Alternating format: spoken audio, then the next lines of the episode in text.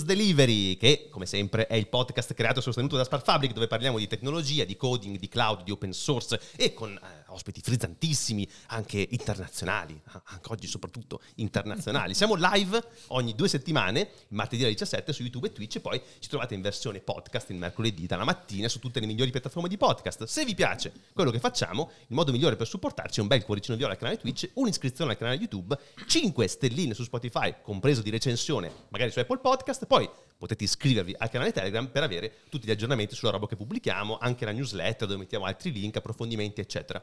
Cosa importante, come vedete nell'angolo dello schermo, che adesso io non vedo, quindi non so dov'è, vi chiediamo ancora una volta, qua, insomma, di supportare l'iniziativa Fix the CRA, o, di, o CRA, o CRA, che è il Cyber Resilience Act, che è una normativa europea volta a rendere il software che usiamo più sicuro, che diciamo che il principio è giusto, però l'applicazione potrebbe mettere in pericolo molti software open source, caricando sui singoli monte- maintainer e fondazioni no profit dei costi da sostenere che a volte insomma non sono sostenibili. Quindi Fix the CRA è un'iniziativa promossa dalla Linux Foundation per chiedere che il testo di questa normativa venga rivisto per assicurare il massimo della sicurezza senza mettere in pericolo l'open source.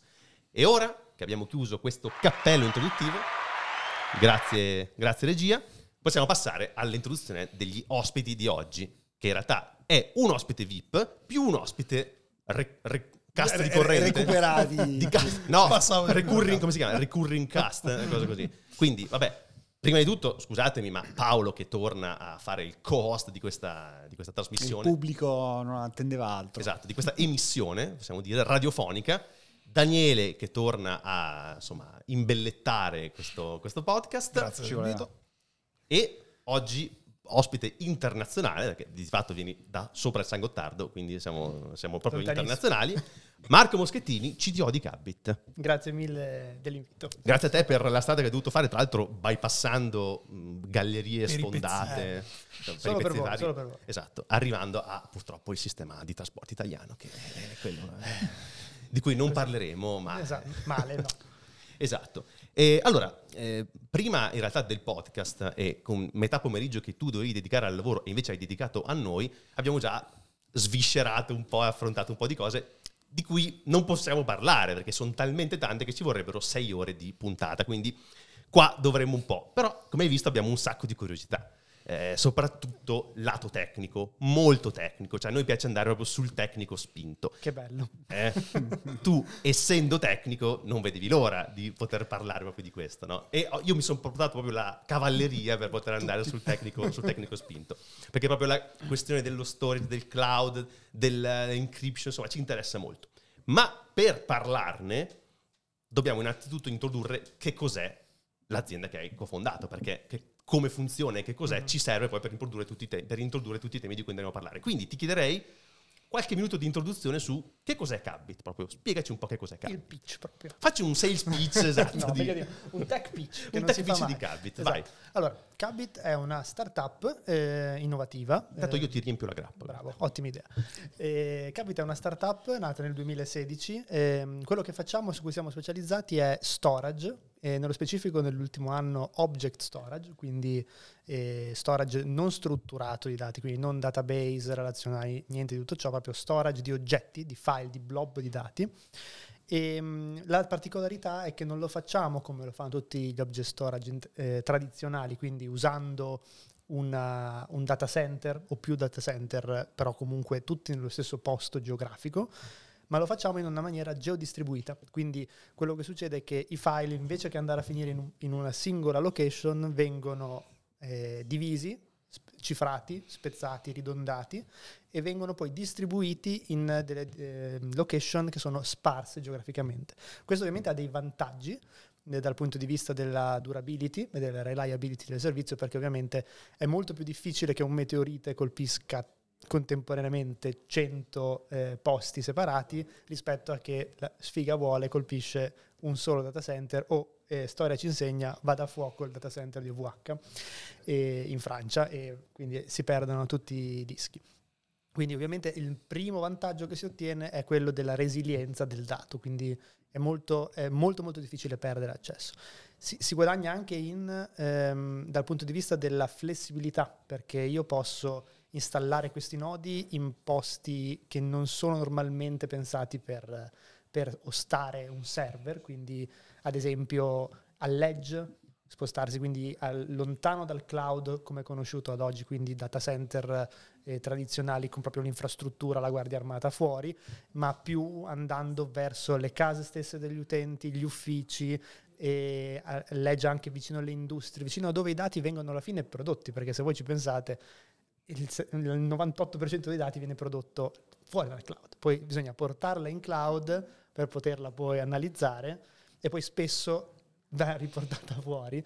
E quindi eh, diciamo avere già i dati fuori, quindi non tutti dentro a uno stesso data center porta anche dei vantaggi dal punto di vista proprio della velocità con cui io questi dati li ingerisco, li posso ingerire direttamente all'edge senza dovermi fare tutto il percorso che deve arrivare a Parigi o in Irlanda per fare arrivare questi dati, quindi se ne guadagna anche alla fine in performance. È un po', è un po difficile da immaginare, un po' controintuitivo magari, però eh, guadagni anche, avvicinandoti all'utente, guadagni anche in velocità.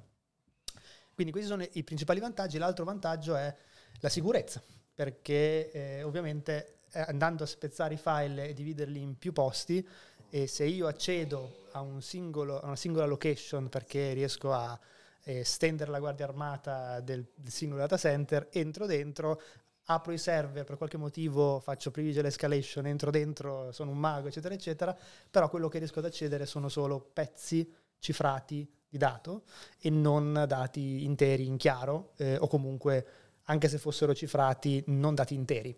Quindi per ricostruire il dato io comunque devo prima rimettere insieme tutti i pezzi e poi decifrare indietro, devo trovare la chiave e decifrare indietro, però non devo solo decifrare il dato che ho pescato dal disco, ma devo prima trovare tutti gli altri dischi che sono sparsi per tutte eh, le regioni e trovare esattamente quelli giusti, metterli nell'ordine giusto e invertire il processo. Quindi diciamo ci sono vari vantaggi ehm, e quello su cui ci siamo specializzati è proprio questo, quindi la distribuzione dei dati, il renderli ehm, immortali e ehm, il tutto in una infrastruttura che è altamente distribuita, geodistribuita, con tutte le sfide che poi vi divertirete che questo comporta, quindi dover fare deployment in posti strani, dover gestire update in luoghi non consoni, e, e, fare un sacco di attività che di solito non si fa, almeno non si fanno in, in quello che oggi consideriamo l'IT e in generale DevOps. Sì. Ma senti, ma eh, l'idea da cos'è, da cos'è venuta, da cos'è arrivata? Allora, eh, tutto è nato all'università a Bologna. Ehm, praticamente io lavoravo, facevo ingegneria informatica e, e i, miei, i miei co-founder eh, partecipavano, avevano, lavoravano in altre, studiavano in altre, in altre facoltà, nello specifico economia, giurisprudenza e ah, fisica. Ah, non c'entra niente con Ass- tecnico. Assurdo, infatti è, è, la storia che ci siamo tutti incontrati attraverso il Collegio Superiore di Bologna, che praticamente è un, un ente che unisce diciamo, le, le eccellenze delle varie, delle varie università e attraverso un evento che si chiama Startup Day, che hanno cofondato i miei co-founder, praticamente ci siamo trovati e unendo delle competenze trasversali e diciamo ehm, eterogenee per poter poi dar vita alla startup. L'idea in sé è nata perché io arrivo da, eh, già, già, al liceo, eh, mi divertivo eh, io ho fatto il liceo classico, tra l'altro. Anch'io, bravissimo. Dove, eh, cosa hai fatto? Il Galvani? Galvani. Eh, tu hai fatto i Mighetti? No, ho fatto i Galvani. Possiamo flexare Galvani. No, in realtà però ho fatto l'ultimo anno solo. Ah, ok. Perché io vengo da Mantova, poi una storia così. Però ho fatto l'ultimo anno al Galvani. Ok. E non, è che mi, non è che mi sia piaciuto poi tantissimo, in realtà ah, poi possiamo parlarne. Però eh, che, che, anno? Era il 2002, 3, 2003. Ok, non ho la minima idea di quelli che hanno, però dopo, dopo, dopo ne parliamo. il dato è frammentato. Il dato è frammentato. E, ehm, e, quindi niente. Cioè, tu al liceo classico eh, cosa facevi? Nei, nei, nei, buchi tra un'ora e l'altra spezzavi file? No, no, no, cioè, facevo, facevo, altre cose. E, ehm, abbiamo fatto, avevo un amico con cui lavoravo molto, ci divertivamo a fare dei progetti, quindi facevamo, abbiamo fatto una sorta di WhatsApp prima che esistesse WhatsApp che noi abbiamo fatto tutti i nostri progetti rubando API altrui. In questo caso abbiamo rubato le API a un servizio, penso fosse rumeno, per, far, per mandare sms online, quindi abbiamo fatto l'app per Facebook quando uscirono le app Facebook a inizio per mandare sms da internet, ma poi abbiamo fatto appunto un, film, eh, una, un servizio per vedere i film in streaming prima che uscisse Netflix, usando tutte API strane, anche lì rubando. E, Beh, il genio ruba, no? Esatto. E, e, poi niente, l'ultima cosa che volevamo rubare era lo spazio storage perché dicevamo, sai, ho bisogno di... È appena partito Dropbox con la University Race, era in quel periodo lì, per cui avevamo bisogno di storage e abbiamo detto, sai che è un need interessante quello dello storage, sai che non mi va di pagare per avere questo storage, ma come facciamo a fare in modo di avere uno storage senza pagare? L'unico modo, abbiamo pensato, è quella di fare in modo che si paga in un'altra valuta. Quindi la valuta non è il denaro, ma la valuta è il contribuire al servizio con lo storage, con lo stesso storage. E quindi siamo partiti dicendo, se facessimo una rete proprio una community peer-to-peer di gente che contribuisce con spazio e riceve altrettanto spazio dalla rete, di fatto è un baratto e quello che ottieni però è il, il fatto che la rete ti supporta i tuoi dati, quindi anche se tu spacchi il tuo computer, perdi accesso, la rete ti garantisce... Qualcun altro ti com- coprirà il tuo buco. Esattamente. Per cui eh, l'idea è nata così. Poi ovviamente dal dire, tra dire e il fare... Ma cioè, quando, quando è nata questa idea c'era già qualcuno che implementava una cosa simile? Allora, c'erano sicuramente cose che noi non conoscevamo perché eravamo dell'università e mm, c'era, penso Hadoop esistesse già, mm. e, mm, è, comunque un concetto diverso perché è un file system uh, distribuito. E c'erano, molti, uh, c'erano alcune startup che avevano fatto dei Kickstarter prima, una se non sbaglio si chiama Space Monkey e, e una si chiama Wala, sono tutte startup che sono state poi acquisite da altre aziende molto grandi, però diciamo non, a livello commerciale non c'era praticamente nessuno che faceva questa roba, con la follia tra l'altro di farla per i consumer e farla full stack, quindi a partire da il software sotto ma con tutta l'app sopra, interfaccia grafica che ti comporta poi di dover mantenere applicazioni e tutto. E, e, quindi diciamo, non c'era nessuno tanto folle da approcciare questo problema e si capisce perché. e, e, niente, quindi siamo messi lì, lavagna alla mano. Abbiamo passato i primi forse due anni solo a lavagna.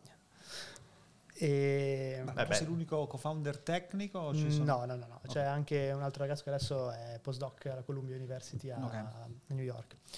E, e, poi comunque sai, sai come funziona? È l'università tiri dentro un po' tutti i compagni di corso, eh, tipo sto facendo questa roba, figo, vieni... guardiamo insieme. Guardiamo figata. insieme, esatto, quindi è stato comunque, diciamo, eh, ci piaceva, ci trovavamo il pomeriggio per ragionare su questo problema perché era veramente un problema complicato. E di che anni parliamo? Allora, la fondazione è il 2016, quindi parliamo di 2015-2014, però diciamo che, come ho detto, eh, capita, sono state delle slide praticamente fino al, a quando abbiamo lanciato la prima rete che è stato, mi pare, il 2017, e, fatta sui Raspberry Pi. Bellissimo.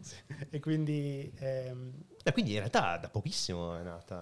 Sì, sì, sì, non è, non è una roba lunga, pochissimo, comunque passati un po' di anni. Sì, vabbè, e, però. però. sì, diciamo, per, per, per la però per essere già arrivata diciamo, a certi risultati tecnici. E avendo fatto pure il pivot in mezzo, passando da insomma, consumer a enterprise e muovendoci verso l'object storage, eh, abbiamo dovuto, non dico che l'abbiamo riscritto varie volte, cioè un po' di volte l'abbiamo ripensato. Eh, poi ne parliamo, poi ne parliamo. Prima di object storage cosa? Facevamo sync and share quindi File, Dropbox, okay. proprio Dropbox. Tu scaricavi Perfetto. l'app eh, di Dropbox, eh, cioè di Dropbox, di Gambit, ed era identica a Dropbox in tutto e per tutto, con tanto del delirio di integrati con le iconcine del Finder, eh, tutte queste cose che non mi fate iniziare con Apple.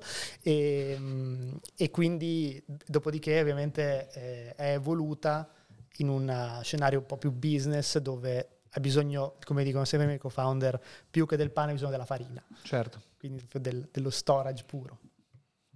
Quindi su Raspberry prima era solo servizio alla Dropbox. Esatto. Dropbox style. Esatto. Stato, su Raspberry è stato proprio soltanto diciamo, un test, dopodiché abbiamo fatto un crowdfunding nel 2018, sia su Kickstarter sia su Indiegogo, che è andato molto bene, eh, top 3% del de crowdfunding, e, ehm, e da lì poi abbiamo costruito il nostro device è fatto proprio da noi, design da noi, eh, costruito da Cioè dalla PCB fino al... Sì, cioè non, eh, abbiamo usato una PCB esistente, e, mh, però diciamo il tutto il sistema operativo, tutto è stato pensato da noi, proprio dalla fabbrica a tutto il magazzino fino a- alle case della gente. Fantastico. Tra l'altro io eh, intanto saluto i nomi che vedo in chat comparire, eh, sono Giuseppe, Marco, Silvio e Francesco, quindi intanto vi saluto. Se avete delle domande molto, anche molto tecniche per, per Marco, è proprio qua apposta per rispondere Esatto. a qualunque cosa. grado. del kernel. Esatto, Possiamo, possiamo andare fino a parlare del kernel. Però in realtà c'era la, eh, la questione file system che- di cui possiamo parlare. Sì. RAID. Sì, sì. Ah. Sì, sì, oggi l'ho banalizzata, avete implementato praticamente un RAID, adesso poi prima parlando abbiamo specificato anche quale numero del RAID Esatto. in cloud fondamentalmente, perché il concetto più o meno è quello, ci sono dei nodi, dei nodi parity, chiamiamoli così, Esatto, diciamo, l'algoritmo che usiamo si chiama Solomon Reed. che è lo stesso che usano i RAID, Sì, sì, sì, sì. Ed è mh, appunto stato utilizzato negli anni 70 e come vi dicevo prima è usato anche nei CD-ROM, per cui tu li puoi graffiare perché appunto eh, c'è questa parità magica e anche nei QR code. E quindi la- il- se uno lo vuol dire in maniera difficile si basa sull'oversampling di polinomi su campi di Galois. Guarda, Se- l'avrei sintetizzata così, capito? non so come... Se- proprio- se Ce l'ho qua negli appunti, adesso dopo ne parliamo. Se la vuoi spiegare in maniera semplice, la puoi spiegare così. Se tu hai, eh, se vi ricordate da liceo, università, basta il liceo, una retta su un piano, e se voi avete una- questa retta, no? Se prendete due punti, ci passa una retta. Siamo Possiamo riprodurre E la su, retta. e su questo siamo tutti Ok. d'accordo. Se prendete tre punti su questa retta, tra qualsiasi due voi andate a pescare ci passa sempre la stessa retta, perché ne bastano due, no? E se prendete una parabola, invece che due sono tre. Ok? Questa cosa si può generalizzare su polinomi di n grado. E quindi l'idea è che noi interpretiamo il file come un polinomio, campio- un polinomio di grado n, lo campioniamo su n più k, quindi facciamo k sample in più, e la particolarità è che qualsiasi n vado a prendere indietro ci passa lo stesso polinomio. E quindi il, fi- il file originale. So se Sì, sì, cioè eh, tu, tu hai una mappa che ti eh, ri- ri- riproduce esattamente eh, quel file. Esatto, e la, parti- e la cosa bella è che proprio è qualsiasi n, perché per questa particolarità dei polinomi, tra, quei- tra qualsiasi n ci passa sempre solo quel polinomio lì. Certo. Per cui questo ti abilita, soprattutto se li distribuisci, a fare cose intelligenti, tipo pesco gli n più veloci, gli n più vicini, gli n che voglio io, ehm, e, ne bastano n qualsiasi, quindi ne possono andare giù fino a k e io comunque riesco a ricostruire il file. E questi parametri n e k li posso dimensionare come voglio, quindi posso anche fare n2 k100 e posso perdere 100 nodi e me ne bastano due qualsiasi dei 100. Ovviamente il rapporto di ridondanza poi aumenta, Certo. però diciamo puoi anche fare cose molto molto conservative, tipo non fare neanche una copia intera del file, fai solo mezza, quindi è un rapporto 1,5, però sei in grado comunque al 99,119 di eh, recuperare ricostruire lo stesso file. Comunque, eh, volevo dire a Giuseppe che se, ehm, se vuole scrivere l'equazione differenziale in chat, lo puoi fare, eh, cop- eh, lo scrivi su Siamo un altro... qui apposta. Esatto, lo scrivi su un software, poi lo ricopi in chat, poi dopo la LaTeX, commentiamo. con LaTeX. Esatto. LaTeX, Solo noi- latex. Lo scrivi in LaTeX, poi dopo lo commentiamo in diretta, non ti, non ti preoccupare, insomma, lo, lo puoi fare. Eh, quindi, per cercare di semplificare, beh, no, no, di semplificare no, perché l'hai già fatto tu benissimo, ma di riassumere, tu hai un servizio che prende un tuo file, lo critta, Mhm. poi lo divide in n pezzi, N più K. n più k pezzi, e lo distribuisce su questi nodi della rete Esatto. che di fatto sono degli hard disk, come se fossero degli hard disk esterni che tu dai a disposizione di uffici, case, aziende, eccetera. Quindi crei una rete di queste, ognuno ha dei chunk di questi file crittati. Quando tu vuoi ricostruire un file, basta che tu prendi gli n chunk necessari a descrivere il file, lo servi a chi te l'ha chiesto e fine. E le richieste che vengono fatte per fornirmi questo file sono compatibili con eh, API S3. Esatto, eh, l'ingestion è fatta eh, con API S3. Quindi io, come se avessi, eh, in questo momento uso AWS S3, quindi un endpoint, fate conto che uso, non so, un'applicazione di terze parti, io cito CyberDuck o Vim o questi eh, Sì. FileZilla, per chi... eh, Bello, beh, più- eh, torniamo anche indietro nel tempo. Esatto. Se una FileZilla dice invece che puntare s3.aws eccetera eccetera, cambio l'endpoint, lo punto su un gateway compatibile con Kabit, tutto funziona out of the box senza cambiare nulla, la differenza è che questo endpoint non salva su un server di Amazon, ma fa questo giochino che dice quindi spezza, cifra e spedisce. E l'endpoint di fatto è un nodo della rete? Endpoint è, sì, è un, è un gateway proprio, che è un, è un software separato che può girare sempre nel nodo, quindi lo puoi mettere come diciamo, sidecar del nodo di storage. Quindi diciamo le, le entità sono nodo di storage, gateway, che ovviamente poi possono essere installati nella stessa macchina, niente vieta di fare ciò, e, e questo coordinatore che è un set di servizi gestito da noi in cloud proprio, che non fa altro che orchestrare, orchestra e monitora. E mh, molto spesso mi chiedono perché non l'abbiamo fatto decentralizzato del tutto. Ecco, per rispondere a questo io dico sempre che il nostro obiettivo era di offrire un servizio che fosse user friendly. Eh, perché servizi totalmente centralizzati difficilmente raggiungono delle performance diciamo eh, soddisfacenti se devi un devi utilizzarlo day to day e quindi avere questo indice che puoi ottimizzare per fare ricerca eh, indici proprio del- dei, dei metadati per poter fare le operazioni un po' più veloci è bene ottimizzarlo in un posto perché poi dopo la parte diciamo pesante di andare a recuperare il payload lo puoi fare eh, solo ogni tanto cioè non è sempre molto più spesso il tempo in cui accedi ai metadati rispetto in cui accedi ai dati Ho una domanda dalla chat. Sì. Marco che chiede: i dati vengono distribuiti sulle varie cabit cell distribuite? Poi parliamo di cosa sono queste cell. Comunque vengono distribuiti su varie cabit cell? Sì. sì. Sì, la risposta è sì. O vanno a integrare una rete esistente? No, direi che oggi, a oggi la rete è cabit cell. Esatto, a oggi la rete Cabitcell stiamo, eh, siamo nel processo di estendere ehm, diciamo, il, il supporto di storage a anche diciamo, hardware esistente, perché le Cabitcell ovviamente sono dispositivi comunque pensati per le piccole e medie imprese, quindi pensate non per una, diciamo, un utilizzo enterprise molto spinto, o comunque con delle... ehm, più che con delle SLA, con delle richieste di storage molto elevate, quindi se se uno ha bisogno di 20 petabyte eh, ha voglia di attaccare le Cabit Cell, mi conviene eh, prendermi un po' di rack. Eh certo. certo. e il vantaggio, diciamo, è che... Cioè puoi scalare ma sempre in proporzione a quanto si espande la rete. Se tu di botto hai bisogno di eh, petabyte di dati, Dovresti espandere tu la rete, diventa probabilmente Diventa sostenibile e, e conviene andare verso altro hardware. Esatto, esatto. Che è magari fatto, cioè concentrato, più terabyte. Me- Banalmente prendi un disco da 16 tera invece che prenderne da 2. Scali più velocemente. Tra l'altro, quindi semplicemente sostituendo l'endpoint S3, continuando a parlare lo stesso linguaggio, il vantaggio che ottengo è tutto quello che abbiamo descritto, quindi è un drop-in completo. Esatto, completo.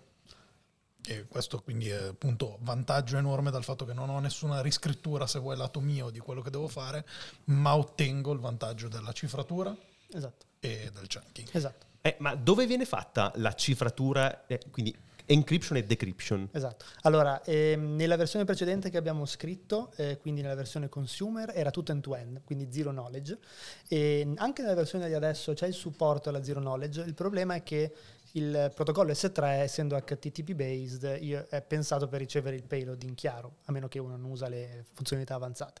Quindi quello che facciamo è cifriamo una volta ricevuto il payload sul, sul gateway. Quello che però uno Quindi sul fare- device. su- dovunque installi il gateway, può essere sul device, eh, te lo puoi mettere in un NAS se ce l'hai già, se lo puoi mettere in un server, eh, anche su un container su Ok, Amazon. comunque un client Le chiavi, le chiavi risiedono sul eh, gateway. Le le chiavi ricevono in un KMS, Key Management Service, che eh, lo puoi deployare, di solito è deployato a fianco per motivi eh, di performance, però potenzialmente io adesso stiamo anche estendendo la possibilità di usarne di esterni, quindi se uno ha già, non so, Un un, Vault. eh, Esatto, un, un volto comunque anche il KMS di AWS uno vuole, e può usare quello, lo agga- semplicemente configura il gateway dicendo usa questo e quindi le chiavi poi finiscono lì. L'altra opzione ancora migliore è di prendersi il gateway e metterselo in rete privata. In questo modo l'ingestion avviene eh, qui dentro la mia rete, io Cabit non vedo passare nessun tipo di, di traffico e, e anche il gateway che è da me manda direttamente al- ai nodi senza passare da un server gestito da Cabit, quindi Ok. è, è tutto end-to-end. Quindi Anche questo il coordinatore rimane in quel caso In quel caso centralizzato. Esatto, cioè è- è- in quel caso rimane centralizzato, ci sono casi estremi che possono andare dalla difesa o comunque se uno ha delle- dei need molto forti anche di proteggere i metadati, in quel caso si può anche prendere il avere coordinatore una versione proprio on-prem completa, di completo. tutto. Sì. Però diciamo normalmente nel 98% degli scenari è comodo averlo in SaaS, managed. Marco fa un follow up, dopo però arriva da Giuseppe, chiede se quindi un domani posso installare sul mio hardware e partecipare alla rete e avere tutti i vantaggi della georeplica e cifratura. Sì, allora diciamo che ehm, dal punto di vista aziendale, quello che adesso proprio oggi abbiamo lanciato un nuovo prodotto che si chiama Composer, che permette proprio di farsi delle reti proprie, ad hoc addirittura. Quindi ehm, quello che succede adesso è che uno va proprio sul sito, accede a questa dashboard di controllo, clicca crea swarm e poi fa crea nodo, accendi sto nodo e ti fai proprio la tua rete dove vuoi e te la puoi proprio fare anche tra i tuoi uffici, tra gli hardware che hai già. Ed La- è chiusa, cioè non condivide chiusa, niente con privata, l'esterno. È proprio totalmente privata. Nel caso invece della rete che rimane, diciamo, federata, in quel caso lì sì, continua a rimanere sorta, una rete pubblica offerta da, da Cabit nella quale si può partecipare, ma anche potenzialmente un domani proprio costruirsi la rete come uno vuole. Per questo abbiamo chiamato Compose, perché ti componi la rete, dici il gateway lo metto qua, i nodi li metto là, creo queste separazioni di tenant e mi costruisco il servizio come voglio. Quindi di fatto, vedi quello di cui parlavamo, tu puoi partecipare con il tuo storage di fatto, con il tuo storage anche privato, cioè con il tuo disco, il tuo hard disk, puoi partecipare alla, alla rete. Eh, basta far partire un nodo, un Docker praticamente. Ah, tutto basato su Docker e hai la rete. Ma in quel caso gli N e i K che sono, sono configurabili dall'utente o sono- arrivano dal il con- coordinator? Allora, diciamo- tu lo dividerai in più K. Nella, nella configurazione pubblica sono decisi da noi, eh, da tu- tutti i calcoli che abbiamo fatto, le probabilità che vadano giù i nodi dopo anni che monitoriamo la cosa. E anche in ambiente abbastanza appunto spinto del casalingo abbiamo dei nodi che sono in Islanda, dei nodi a Honolulu, e qualcuno anche in Groenlandia se non sbaglio, per cui veramente posti strani. Però diciamo nel composer uno ha la libertà di scegliersi la ridondanza che vuole. Quindi Ok. quindi ha proprio, ovviamente il sistema ti, consigli- ti fa delle domande, una sorta di wizard, questo è quello che stiamo pensando di fare, in cui ti dice quanto storage vuoi, quanti nodi possono andare giù, quanti data center possono andare giù contemporaneamente e qua- dentro ogni data center quanti dischi si possono rompere contemporaneamente, tu mi dici circa cosa ti aspetti e io ti dico per questo la configurazione consigliata è questa. Poi Ok. Tu sei libero poi di tu, tu rompere. mi chiedi quanti novi voglio, Esatto. parlando in Logic SRE, e tu Esatto. mi dici i parametri da impostare. Magari vuoi più spazio e meno 9, per me va bene. Te- puoi fare quello che vuoi. Allora, c'è Giuseppe che fa una domanda a cui però non risponderei, nel senso, Giuseppe chiede perché scegliere questo servizio e non altri storage cloud? Allora, secondo me mi sembra più una domanda a cui un venditore potrebbe rispondere, non è che vorrei- non- questa non è una puntata, voglio dire, dove stiamo vendendo Cabit, non è manco sponsorizzato da Cabit, è sponsorizzato da... No, non è vero, non posso, non posso, non posso dirlo. mi, mi- mi interessava molto di più il lato tecnico, Certo. in realtà, della vicenda, però in realtà tutto quello che stiamo dicendo eh, sono le motivazioni alla base del perché scegliere Cabit, ma in realtà del perché l'avete creato Cabit. E una di quelle su cui vogliamo puntare, oltre a eh, security, l'encryption e così, è eh, la particolarità della- dell'avere il dato spezzato in chunk ed avere il dato, diciamo, fisicamente locato in un posto. Perché voi avete- dovete, diciamo, mh, eh, rispettare o quantomeno cercare di andare incontro a alcune normative che adesso ci sono sulla sovereignty e, e quindi fornire anche un, diciamo, un servizio che permette di avere i dati in un certo, in un certo luogo geografico, insomma, no?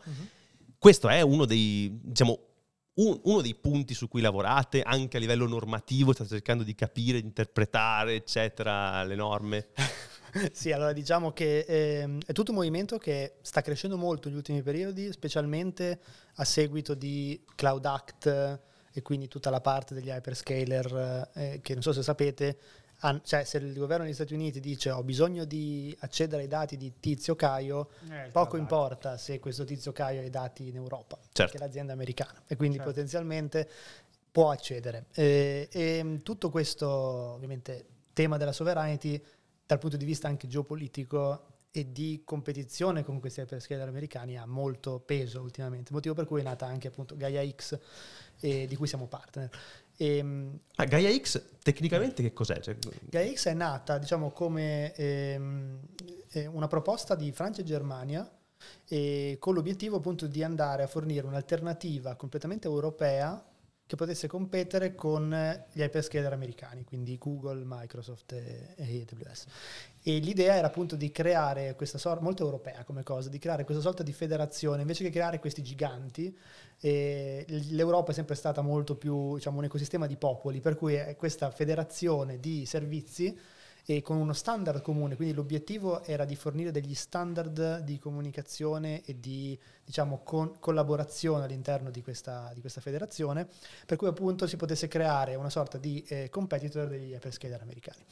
E, mh, mm, funziona non funziona? Ci sono, cioè, c'è gente che... Cioè, ci sono un po' di di dubbi a riguardo, nel senso che l'Europa è sempre l'Europa, poi ci sono conflitti di interessi tra ovviamente aziende partner che però sono anche partner di AWS, per cui c'è un po' di eh, da capire bene cosa succede, però diciamo la, alla base è questa volontà che poi si è estesa in una, è diventata una no profit, è nata proprio come un'iniziativa di Germania e Francia, ma poi si è estesa a livello europeo come no profit, e quindi l'obiettivo è quello, è fornire una sorta di regolamento e interoperabilità, interoperabilità tra... tra i servizi a livello europeo. Quindi noi siamo partner perché crediamo molto nella cosa e, e la nostra tecnologia si, cioè, si, sposa molto con questa cosa perché va già a distribuire, quindi potrebbe fare da backbone proprio eh, a tutti poi i servizi che ci puoi costruire sopra. Figo. Su questioni normative, se avete curiosità, uh, ci andiamo, perché sennò andiamo, andiamo nel tecnico su, su hardware e software. Su Cell. su Cell. Eh? Andiamo? Sì, sì, sì. Smontiamo un Cell qui. Esatto. Allora, unboxing. Facciamo un unboxing di Cell, no? Perché a noi interessava comprare... No, non è, non è questo. Allora, noi abbiamo visto che, e poi ci hai anche raccontato che voi siete nati con questa idea della rete distribuita di nodi. Questi nodi sono di fatto degli hard drive con del software. Uh-huh. Tra l'altro tu ci dicevi che il software è una cosa che hai scritto direttamente, un, pro, un prodotto interno, diciamo. Cioè il, il sistema operativo, dici? Sì. Il sistema operativo sì, era, è fatto con Yocto, che è un progetto open source per fare distro embedded. Sì.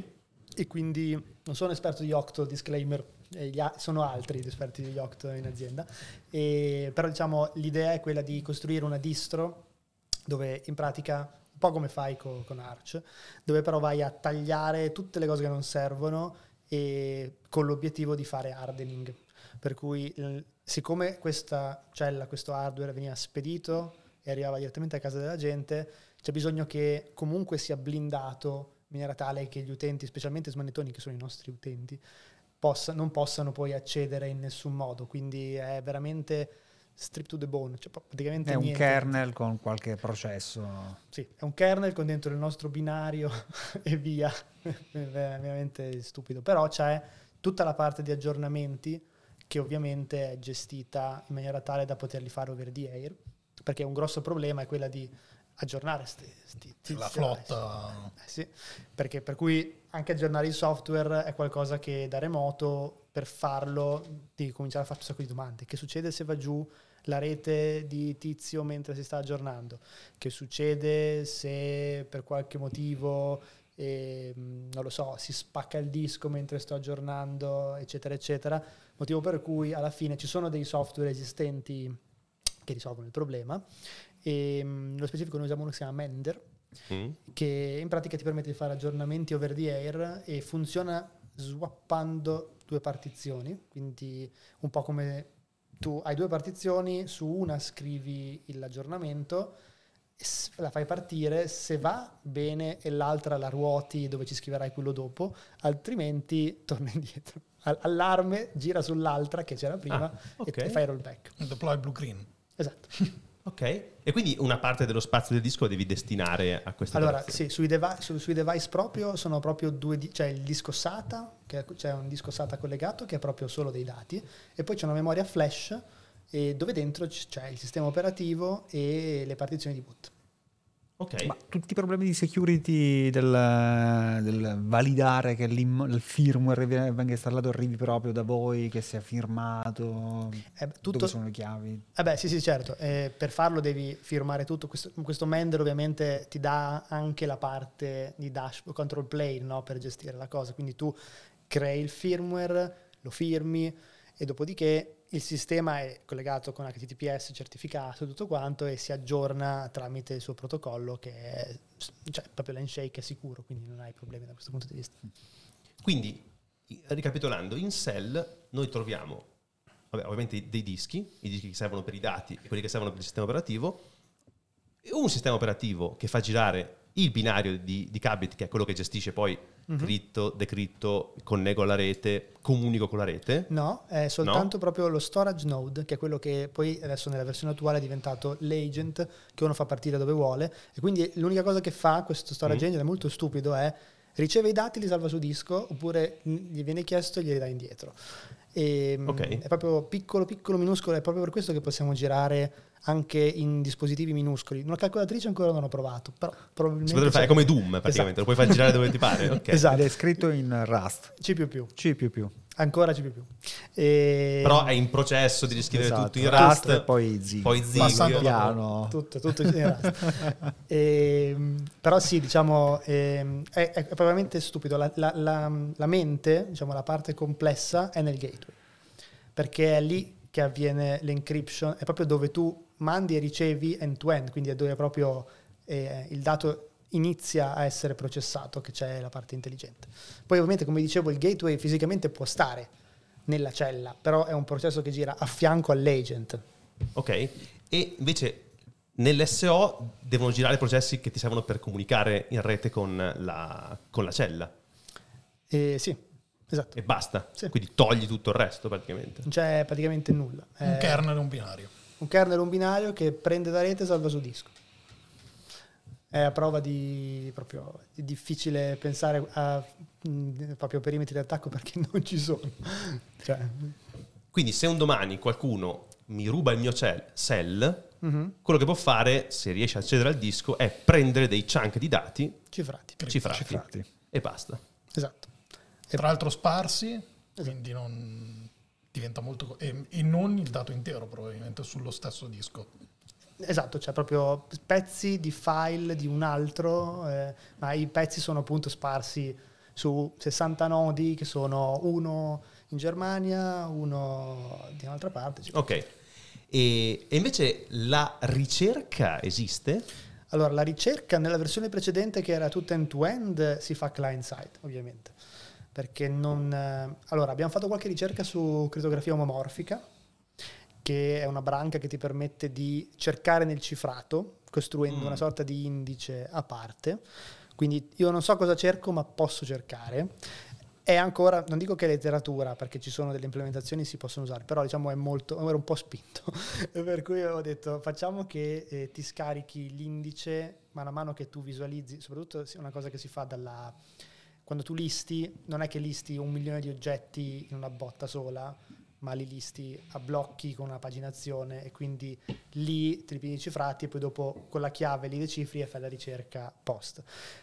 In S3 il problema è che appunto la ricerca viene fatta sui prefissi, che sono delle stringhe, e quindi la ricerca, proprio per essere S3 compatibili, ci, ci obbliga a tenere i metadati in chiaro. Non possiamo averli, avere i metadati cifrati perché sarebbe impossibile poter fare ricerca. Certo e la, per cifrare i metadati si può fare, però devi farlo con un programma esterno che può essere un Cryptomator o qualche altro tool esterno S3 compatibile che si aggancia ma ti fa encryption sia dei nomi che dei path che di tutto e quindi io, per me è trasparente e puoi cercare, lui si occupa di cercare, però io purtroppo per essere S3 compatibili la ricerca sui metadati deve essere fatta così. Ho capito, chiaro. Ehm, stavo vedendo un po' che avevamo già parlato un po' di Gaia X, un po' di sovranità. Ci sono in realtà altre normative europee che, che vanno a incidere sul vostro modo di scrivere il software, di fare il software? Vabbè, cioè GDPR ehm, e quella parte lì, diciamo, tutta la parte che ti obbliga ad avere i dati in Europa Mm. E, e qui, qui, nel discorso che facevamo prima filosofico del il file spezzato, cifrato, è un dato personale, eccetera, ci sono dei dibattiti a riguardo. Sì, la ricondivido brevemente. Noi si parlava del appunto GDPR in quanto dato fisicamente presente su un paese esterno all'Unione Europea è impedito dalla normativa. Ora, il dibattito pseudo-filosofico è un chunk di dato crittato è esso stesso il dato? Cioè posso, io, visto che se ho, se ho un chunk non posso risalire al dato, non so neanche di chi sia quel chunk. se questo Chunk sta in un paese straniero, in Amazzonia, in Brasile, in Argentina, sto violando la normativa? La normativa mi pare che non sia diciamo, chiara in questo. No, è molto vaga perché ovviamente non, non è stata pensata con questo tipo di... Sì, la normativa non è tecnica, la normativa è human readable, insomma, quindi parla di dato. Mm-hmm. Sì, e quindi è, è, un tema appunto che abbiamo discusso anche col garante della privacy, è qualcosa che non, non è ben definito appunto, mm-hmm. però ciò nonostante per evitare capre e cavoli quello che stiamo facendo è fornire noi una rete che garantiamo essere europea. Quindi e soprattutto nel compose che abbiamo, che abbiamo dato, eh, pubblicato oggi, la, diciamo, l'idea è quella del te lo componi tu e tu metti i nodi dove vuoi, così che sei tu responsabile che sia GDPR compliant e io Cabit ti garantisco che la mia rete che io fornisco è europea, perché me ne occupo io di accendere i nodi dentro dei data center europei certificati, eccetera, eccetera, ma il, questo è tutto per le aziende, ma la parte ovviamente bella è che ti puoi fare la tua rete che dici io non voglio che stiano in Europa, voglio che stiano a San Marino. E lo puoi fare. E lo puoi fare se vuoi. Perché naturalmente puoi prenderti i nodi, spostarli lì. Esatto. O accendere i tuoi nodi lì e farli partecipare alla rete Cabit. Esatto. Però tu hai anche altri mercati naturalmente. Cioè il mercato americano, hai il mercato... Allora, la parte so. diciamo consumer è in 75 paesi, e, ehm, però diciamo dal punto di vista business al momento siamo principalmente in Italia e ci stiamo espandendo in Francia e Germania. Ok, quindi ti interessa moltissimo la normativa europea al sì, momento, sì, pochissimo sì. quella... Fa proprio parte della nostra value proposition dire questo è un cloud europeo appunto per Gaia X e, e dire andare in contrapposizione agli hyperscaler. Ma avete già guardato eh, le normative invece degli altri paesi? Vabbè, il Cloud Act americano, esatto. che è quello più tosto. Anche lì diciamo ci sono dei temi forti sul Cloud Act, eh, anche con magari quel dibattito che è stato con Apple, non so se vi ricordate, ma se io sono cieco ai dati perché ho implementato Zero Knowledge e arriva l'NSA a dire datemi dammi il dato, dammi certo. il dato e io non sono in grado, cosa posso fare? Cioè, ho diritto a stare negli Stati Uniti o, o ci vuole una backdoor di sì. qualche tipo? E quindi anche questo è un tema che non abbiamo troppo, diciamo, eh, affrontato, però sicuramente nel momento in cui faremo l'espansione in, uh, negli Stati Uniti, soprattutto dal punto di vista aziendale, è qualcosa di super uh, importante. Ma hai, hai, guardato brevemente anche il dibattito su chat control? EU chat, com'è che la chiamano la normativa? Non mi ricordo. EU chat control, una cosa del genere. O, o quello è il nomignolo che gli viene dato. Chat, eh. chat per ChatGPT? No, no, cioè quella normativa che prevede. Anzi, c'è anche, c'è anche nei, UK una, okay. una, cosa del genere. Cioè che chiede ai fornitori di servizi di chat di dare modo di, ah. con, di controllare se passa materiale pedopornografico. Certo. Mh, per dire qualunque materiale di tipo illegale o violento, ma soprattutto quello, e poi quindi fornire al legislatore la possibilità di dire, ah, esatto, tu hai fatto una cosa illegale, quindi ti vengo a prendere. La risposta di WhatsApp, Signal, eccetera, è stato che no, noi criptiamo end-to-end, non possiamo vedere cosa c'è nel dato perché altrimenti violeremmo questo protocollo. Certo, è la stessa cosa. Però il dibattito interessante è che l'Unione Europea ha detto no, ma noi abbiamo consultato degli esperti di mm-hmm. crittografia che ci hanno detto che si può fare questa cosa senza rompere la, la criptazione. Sì. Sì, tu confermi, sei, sei uno di quegli esperti che hanno... No, però diciamo la cosa Beh, che si può fare... Se firmi con due chiavi, una c'è cioè la Commissione Europea, un'altra la tua... Eh, ma questo vuol dire dare la possibilità mm. a, a, chiunque di spiare. No, vabbè, hai le, le, persone che controllano. No, più che quello io pensavo un po' come si fa nel mercato del cinema e della musica anche, ovvero tu usi i footprint.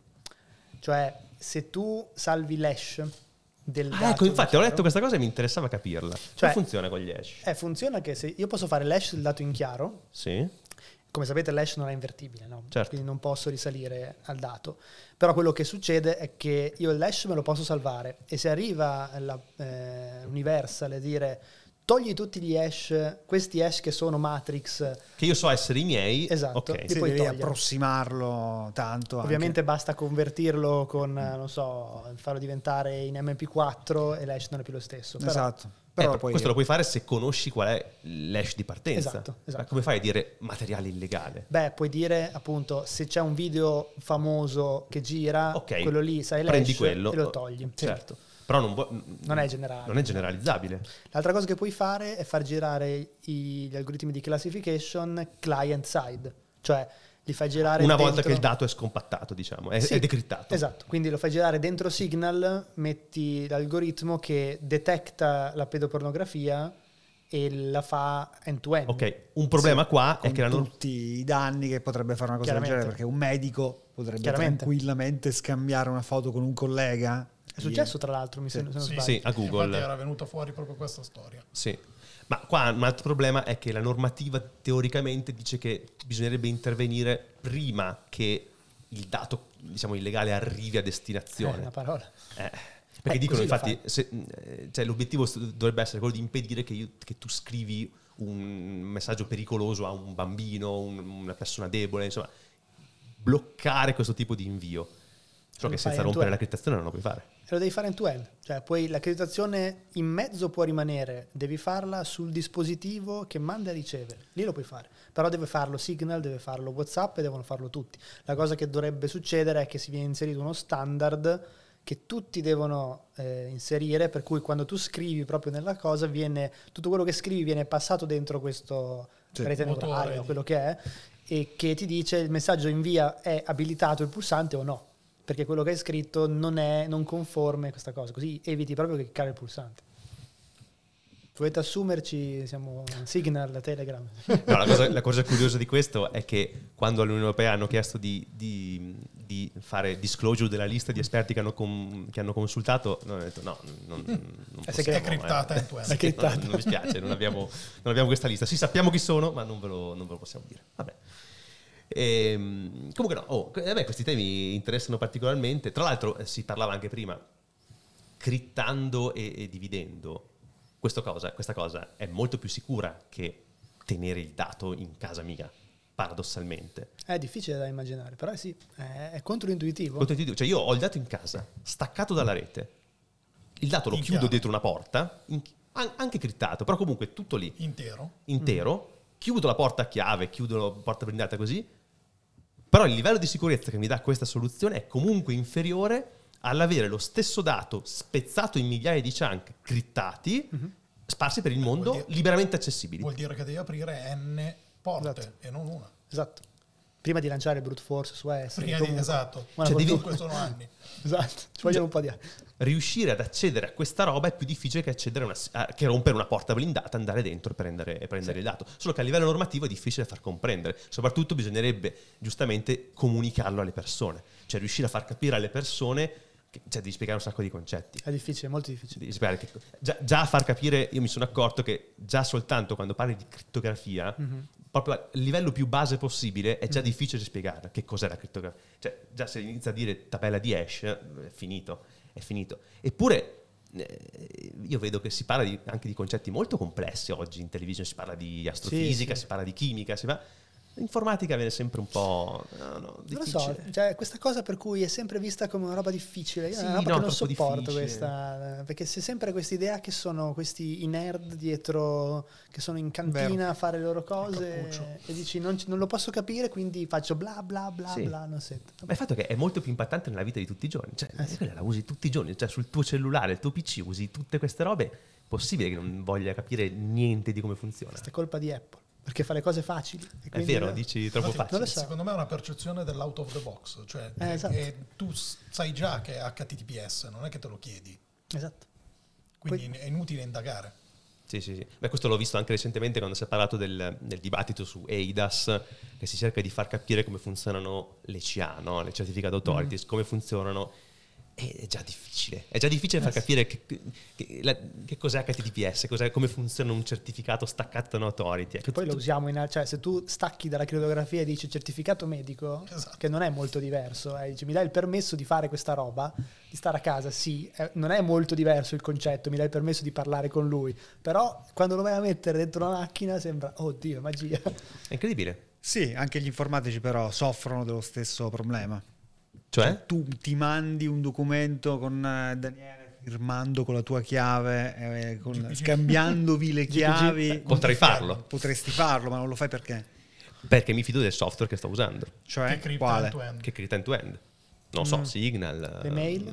Discord. Le mail, tu mandi un allegato ad una mail e ti fidi di questo meccanismo. Sì. Oppure semplicemente è complicato No, è e quindi quello. non lo fai. No, Quello- allora, è complicato... Oppure prima di Let's Encrypt. Sì. Sapevi che HTTPS garantiva una serie di cose. Dovevo andare Inter- sulla dashboard Eh, non, del non lo facevi perché lo era eh, esatto. Ma non è che era complesso, Cioè, era ridurre, la fri- ridurre la frizione della tecnologia Sì. è Esatto. fondamentale. Però comunque io, quando mi riducono la frizione della tecnologia, mi faccio una domanda su cosa c'è sotto di fatto. Vado a leggere un pochino. Tu sei tecnico, Eh. cioè se tu gliela, gliela riduci a tuo padre, non so cosa faccia, però se li riduci a qualcuno che, che non è tecnico, lui dice oh che bello, è facile, un pulsante. Che- Esatto. E quindi se gli chiedi, se gli chiedi tu che hai due Però pulsanti, scusami, Il eh, adesso- punto è con un pulsante io posso firmare un documento, mandarlo a Daniele e Daniele con un pulsante può verificare che effettivamente lo hai firmato tu, l'ho firmato io e essere sicuro che sta leggendo la cosa corretta, che arriva dalla persona che si aspetta. Però io questo tipo... Sì. Però io questo tipo di approccio io lo applico, non dico a tutto, ma insomma a molte cose della, della mia vita quotidiana. Cioè se mi arriva l'acqua calda in casa, mi chiedo perché ci sta arrivando l'acqua calda in casa. Se non arriva più, più o meno so dove andare a guardare. So cosa c'è in mezzo, cosa- qual è il middleware che fa sì che l'acqua che arriva da fuori si scaldi mentre in casa. Cioè un minimo ce l'ho questa no, idea. E invece in informatica è tutto magia. No, è ma- magia. Io carico un file, mi si divide in pezzi, poi lo ric- Magia. Eh, Mm, sì. non c'è... È così. C'è un po' questo atteggiamento qua. Sì, è vero. E questo fa sì che... Ma i media non aiutano, eh, perché... No, no, no. Infatti è totalmente sbagliato. Sì, anche noi non, non, aiutiamo... è, non- non è un oggetto. E noi, non, secondo non lo me- puoi toccare questo No, software. non credo che sia quello. Ma Neanche, anche. neanche il pianeti, eh, quando fanno le simulazioni di movimento delle galassie, neanche quello lo puoi vedere. Cioè lo vedi in simulazione. Sì, ma vabbè, Che eh, Ma- però ha già il suo fascino. e è talmente Ma non- affascinante. Non ho mai sentito discutere di astronomia al bar eh, qui sotto, Eh, né di però- informatica né Però di i telegiornali, quando, quando i telescopi fanno foto alle galassie, li vedi. Ma certo, è bello immaginarsi che ci sono altre forme di vita nell'universo, ma non... eh, Terapeutisti. movi- Esatto. Però ho capito. Ecco, esatto, stiamo proprio nel- Lo so. nell'esoterico. Però capite, invece sulle cose così. Comunque sbagliamo anche noi, eh? Sì, questo lo sì. dico sempre. Noi informatici abbiamo sbagliato un sacco di cose. Ma non è vero, io a casa ho Arch Linux mi rendo la vita così No, complicata. perché noi, noi ci siamo sempre sentiti più intelligenti della stanza e quando qualcuno ci quello. faceva delle domande No, banali... guarda, non- guarda, non te lo spiego neanche, faccio io, Sì, spostati. è così, è così. Ammettiamo che- ammettiamolo che è così. Esatto, apri un terminale poi, giusto Poi abbiamo sba- fatto tanti errori anche sul come. Intanto sui nomi che abbiamo deciso di appioppare le cose. Tipo adesso intelligenza artificiale, abbiamo deciso Mm. che questo è il nome da appioppare alla tecnologia e quindi nessuno ci capisce più niente. Se, se l'avessimo chiamata, che ne so, mh, probabilità di ricostruzioni frasi, no? generazione frase probabilistica, già però ti dava... Era Colpa molto di meno... Asimov comunque qui. E poi di Turing anche Anche di forse. Turing. Comunque forse lì era molto meno affascinante, però descriveva meglio il processo di creazione e magari uno capiva un po' meglio cosa. Invece adesso se tu vai da uno e gli dici intelligenza artificiale, ah sì, le macchine pensano e quindi ci governeranno Esatto, un giorno. Eh, no, non stiamo no, sba- no, hai sbagliato, però abbiamo sbagliato noi. Perché abbiamo dato noi quel nome lì Certo. maledetto alla tecnologia o metaverso, no? abbiamo sbagliato noi. Perché, perché l'abbiamo chiamato così? Marketing. Sì, ma il marketing non deve entrare nell'inf... Però è Siamo- quello che governa. È Eh, difficile so, pensare, so. che però è così. Abbiamo sbagliato tutto. Perché tutto devi- tu devi vendere, alla fine i soldi li fai vendendo alla gente. La gente deve capire, quindi devi trovare. Eh, ma così la gente non termine. capisce, questo è il problema. Eppure però tutta SSL, la nomenclatura è corretta se ci pensi. Certification Authority, il certificato. E infatti non segue- l'ha usata nessuno fino a, fino a Let's Encrypt. È vero, è vero. È tutto così. Tra l'altro il- la metafora col medico calza pennello, questa me La ricicli? uso, sì, sì, sì. La, ri- la riusiamo? Sì, assolutamente. Dopo, io non ho capito esattamente il medico dove lo... Beh, mi fate vedere questo esempio del medico? Ministero della Salute, sì. CIARUT. Sì. Medico, ok, ok. Medico, delega. medico giusto, CA giusto. intermedia e tu hai il certificato in mano. Tra l'altro la comunicazione tra te e il medico è segreta. Esatto. Tutto, tutto torna. Tutto perfetto. E anche la comunicazione tra il medico e la, e la USL è segreta. Per te sì. Anche, se, no. anche per gli altri. No, tu ci puoi accedere. Ci puoi Fai accedere. richiesta, ci puoi accedere. Ah, sì, sì. Perché tu hai la chiave. Vabbè, basta. Troppo eh, eh, abbiamo, abbiamo, solo 5 minuti, però abbiamo toccato più o meno tutti i punti che volevamo vedere. c'era il discorso Edge, ma ho capito che Edge in realtà c'entra il giusto con cioè, questo. Sì, c'entra nel senso che abilitiamo scenari all'Edge, perché appunto il gateway tu lo puoi spostare all'Edge, che è dove vengono generati i dati. Quindi fai conto, non lo so, hai uno scenario in cui hai una nave che va a fare delle rilevazioni, ci monti il gateway dentro e um, i sensori che magari fanno le cose mandano con S3 direttamente, sta, staccato da internet, direttamente sulla nave in cache, non appena torna internet l'offloading manda sui nodi direttamente da lì e quindi ci sono degli scenari che puoi abilitare soltanto appunto portando i nodi di ingestione all'edge ed è qualcosa che attualmente fanno pochissimi, quasi nessuno perché eh, ci sono un sacco di temi molto complessi da gestire, sincronizzazione, metadati, tutta la parte lì, e diciamo lo puoi fare soltanto se hai dei nodi gradu- granulari, quindi anche le componenti granulari come le abbiamo costruite noi, per cui il nodo di ingestione è solo ingestione ed è piccolo abbastanza da poter andare dove vuoi, in, in, reti anche private lo puoi montare, non lo so, adesso mi vengono in mente degli esempi, a, vicino a un binario passa il treno, fa la put S3 al gateway che passa il treno e poi mandi, cioè puoi fare un sacco di cose che non, con S3 non con i treni italiani, con i treni svizzeri. Esatto. Solo con i treni svizzeri. La rete ferroviaria esatto. Quel elvetica. diventa anche gateway per il consumo del dato. Esatto. Quindi un cache locale che vuol dire per esempio nell'esempio della nave che il consumo di quel dato nella nave tipo esatto. telemetria esatto. sarebbe istantanea in nave esatto. e tutto La, offline. Esatto. L'altro vantaggio, è, adesso stiamo pensando, il next step, quello che stiamo immaginando è di fare una sorta di framework serverless nel gateway, quindi per fare eh, delle function, function proprio che vengono triggerate dalle put e le get e quindi quello che puoi fare è fare direttamente in loco, in cache velocissimo del data augmentation, metadata augmentation, puoi fare già classificazione on the edge e quindi puoi dire io ingerisco però il dato lo pre-computo e poi mando sulla rete il dato già masticato. Ma le function che girerebbero sui nodi? Sul, sul, sul gateway. gateway. Sul gateway. Esatto. Tra l'altro questo per l'IoT è manna del esatto, cielo. Esattamente. L'idea è proprio quella, perché tu hai magari dei dati lì che sono tantissimi, tu li ingerisci, però hai già magari lì la CPU per poterci girare classificazione IA, adesso che fa un sacco di moda, e, e fare già lì e poi magari mandi sul modello già, già, già pronto. Gli smartphone possono essere anche dei cell nodes. Potenzialmente, allora abbiamo pensato di farlo anche sui computer e su tutti i device. Entrano in gioco dei temi complessi di connettività e di probabilità di offline online. Per cui la ridondanza che dovresti fare è talmente elevata che si può fare, eh, però diciamo al, al giorno d'oggi non conviene troppo. Conviene avere dei nodi che siano molto online molto reliable, così puoi diminuire dedicati lo spazio. Anche al... Dedicati, esatto. Quindi no, per ora la nostra position è devi dedicare un, un device, server apposta che stia online il 99% del tempo in maniera tale che io posso abbassare il numero di copie ed evitare di fare 20 copie di tutti i file che ci eh certo. sarebbero 20 petabyte. Le TV però potrebbero essere... Le TV, il frigo, anche parlando, eh. non so, con le telco, il router, cioè che tu c'hai già in casa certo. e c'è dentro un disco, quindi l'idea di dire vai da so, Telecom Italia o Vodafone, eccetera, più eccetera. edge del router. Esatto, non gli c'è. dici, to, deployami sta roba nei router automaticamente e automaticamente c'hai un S3 eh, fatto tra tutti i clienti su cui ci puoi costruire poi un Dropbox team o robe assurde, senza Fantastico. dover costruire infrastruttura, perché ce l'hai già, l'hai già messa lì. Oppure nelle antenne del 5G, giusto per dire slogan. ci sono già dei, de, delle, degli antennone con dentro dei server, eh, della, dello storage e hanno tutta la potenzialità di deployare un software dentro. Tu lo butti dentro e automaticamente ti fai sta rete che, che eh, ti garantisce resilienza del dato su, un, so, su, un'infrastruttura che hai già e non devi creare.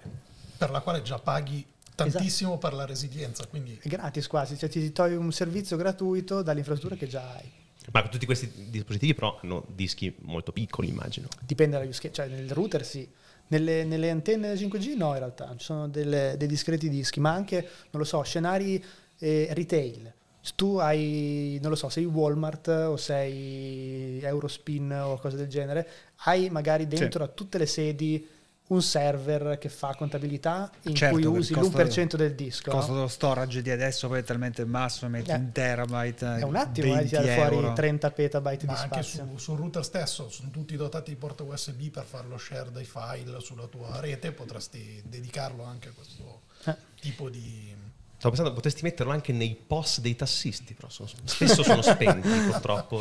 Eh, Con guasti. Hai voluto buttare lì questa polemica eh, politica. Piccola polemica politica. Questa è satira, questa è satira politica, ragazzi. Ma non a Crozza, spostati. In realtà volevo soltanto chiudere eh, il discorso, visto che eh, siamo proprio alla chiusura. Sì. Quindi con questo ho proprio fatto il cappello finale e direi che abbiamo fatto una bella puntatina dove, grazie a Marco, che naturalmente ha sciorinato le tue competenze tecniche. e il sogno di ogni informatico anni 90 è scambiarsi file esatto, con, Emule. Esatto, le BBS famose. È vero, è vero. Eh. non abbiamo eh. toccato in una traversa, la prossima puntata solo su quella. Ma io penso, tra l'altro è la tua tesi. Esatto. Io speravo che quando, quando ti ho parlato di Ride, speravo che arrivassi a parlare di, proprio di questioni molto più basso livello, invece ci siamo tenuti un po' più. Vabbè, tabella di routing, prossima puntata. Esatto, prossima, prossima puntata veniamo eh, e veniamo preparati. Kernel code review, una traversa, è tutto quello che c'è sotto. Esatto, ma hanno anche una, una merge request sul kernel Linux per essere più veloci con ah, i sì? driver. No? Ah. Non so se avete visto tra l'altro giusto la repo di, del, di, di, del kernel Linux su GitHub, le PR che aprono fanno morire da ridere.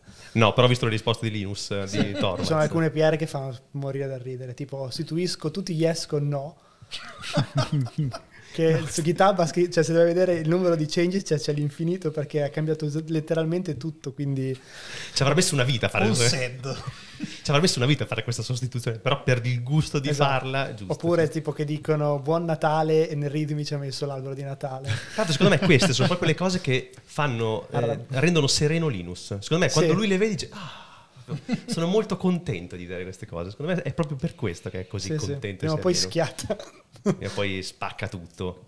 Va bene, ragazzi, direi che abbiamo chiuso questa prima puntata dedicata al cloud storage che secondo me ci torneremo perché c'è troppa roba anche perché adesso raccontavi che state puntando su sì, sì. enterprise eh, data center quindi ci sarà tutto il tema dell'integrazione dei data center con l'edge quindi sì, è, è, comunque un bordello eh, la riscrittura di tutto il vostro stack in zig importante esatto. che poi eh, dobbiamo, dobbiamo, dobbiamo passando anche da Go perché mi sembra eh? sì, sì, sì. No, prima riscrivere tutto in Rust poi, per poi riscrivere in Zig perché passare da C++ a Zig è difficile esatto. quindi in mezzo ci metti Rust sì. proprio lo scrivi tu. Anche se con Go in 20 minuti praticamente riesci a scrivere proprio, qualsiasi sì. cosa, però è meglio spendere un paio di anni.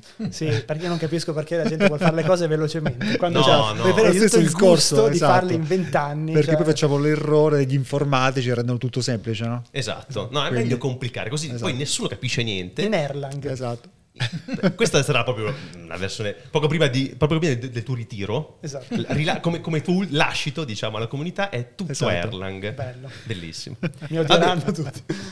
Allora, intanto, grazie Marco Moschettini per questa bellissima grazie puntata. Grazie Paolo Benardi che sei venuto a farmi da host. Grazie naturalmente Daniele Monti che ha fatto questo, questa ricomparsata, ma tornerai perché ti abbiamo già abbiamo già grazie, precettato per minaccia. Lo... Eh, questa è una minaccia. E grazie naturalmente a Claudio che ha mirabolalmente gestito il tutto dal punto di vista registico. Grazie naturalmente a tutti quelli che ci hanno seguito in chat, compresa Annalisa che vedo che ha seguito tutto ed è in grado ora di ripetere tutto quello che abbiamo detto in chat, comprese le equazioni differenziali.